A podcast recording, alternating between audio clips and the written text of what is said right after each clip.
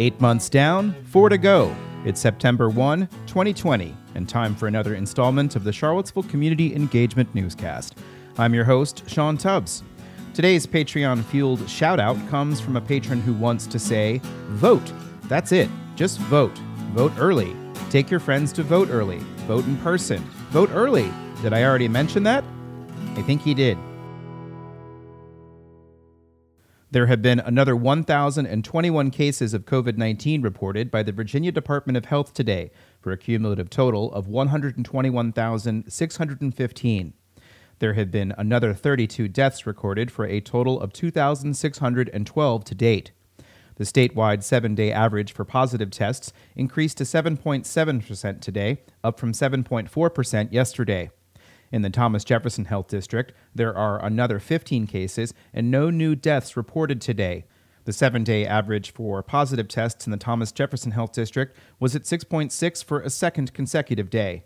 The University of Virginia reports another eight cases of COVID 19 today, with six of those being students. That brings the total number of cases since August 17th to 123, with 89 of those students.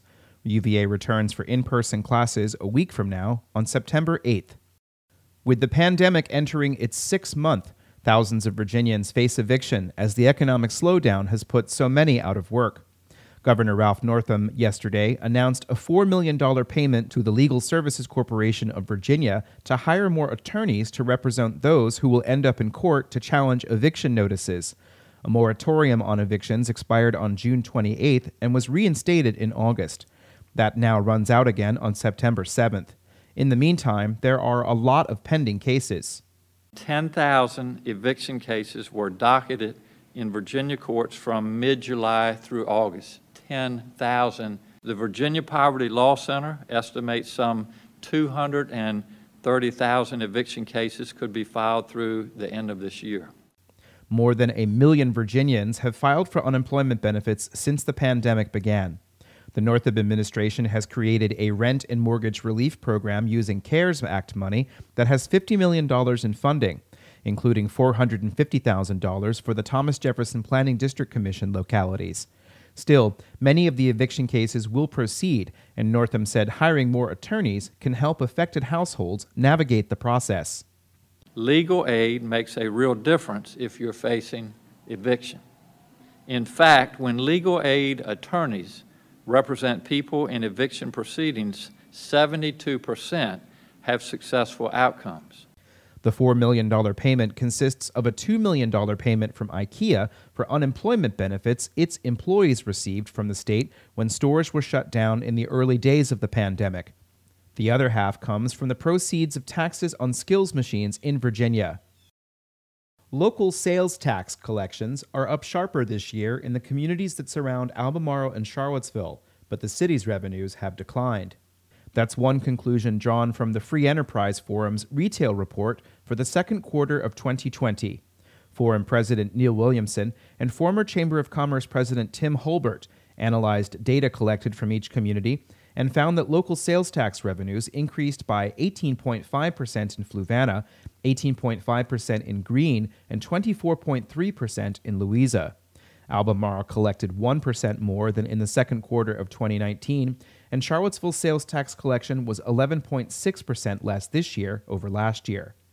The report states that one factor is a reduction in people commuting to Charlottesville and spending money instead in their home communities. Another is dramatically fewer people in Charlottesville as a result of the closure of the University of Virginia in March. In nine days, the Charlottesville Business Innovation Council will finally hold its annual awards gala for 2020, just three months after the pandemic caused the May event to be canceled. Each year, the CBIC Gala honors tech companies and innovators in the community, and this year's event will be a little different. The gala will be held electronically, but not on a regular Zoom call. Instead, participants will be seated at a virtual table and can interact and network with their seatmates. Heidi Toombs is the co chair of the CBIC Gala.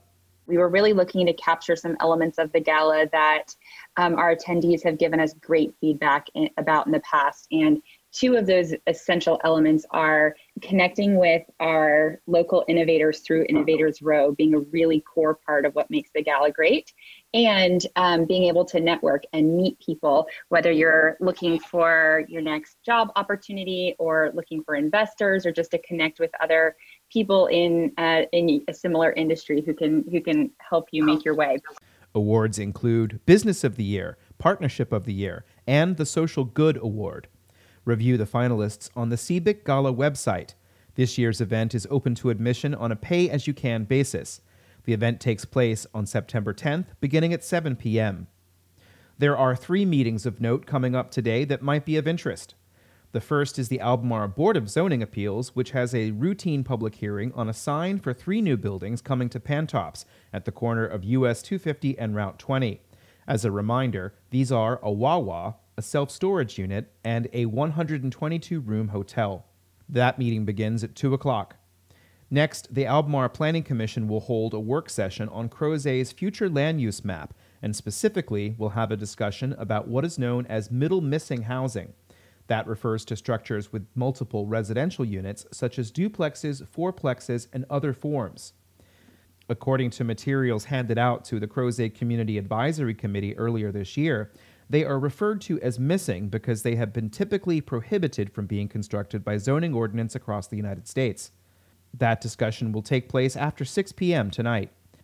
Finally, Charlottesville Mayor Nikuyah Walker will join Charlottesville Police Chief RaShall Brackney on a new episode of Charlottesville 360, the city's in-house talk show.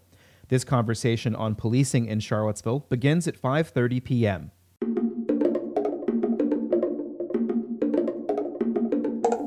Before we conclude today, a couple of corrections. Yesterday, the newsletter reported the incorrect daily figure of new COVID cases for Virginia.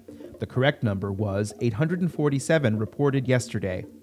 In addition, in the Week Ahead newsletter that went out on Sunday, I stated that a planned unit development project had already been approved, when in fact the item has not yet been scheduled for a public hearing before the Planning Commission and the City Council. These items will be corrected in the archive. And that's it for today's edition of the Charlottesville Community Engagement Newscast. I am well aware that I pronounced gala and gala the same way. I'm just gonna, you're just gonna have to live with that. That took a long time to record that part because I couldn't stop laughing.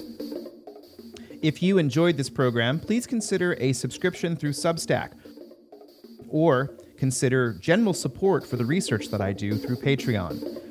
The audience is growing every day, and I'm hoping that we can continue to grow this community together. I'm Sean Tubbs, and thank you for listening. We'll be back tomorrow with more information.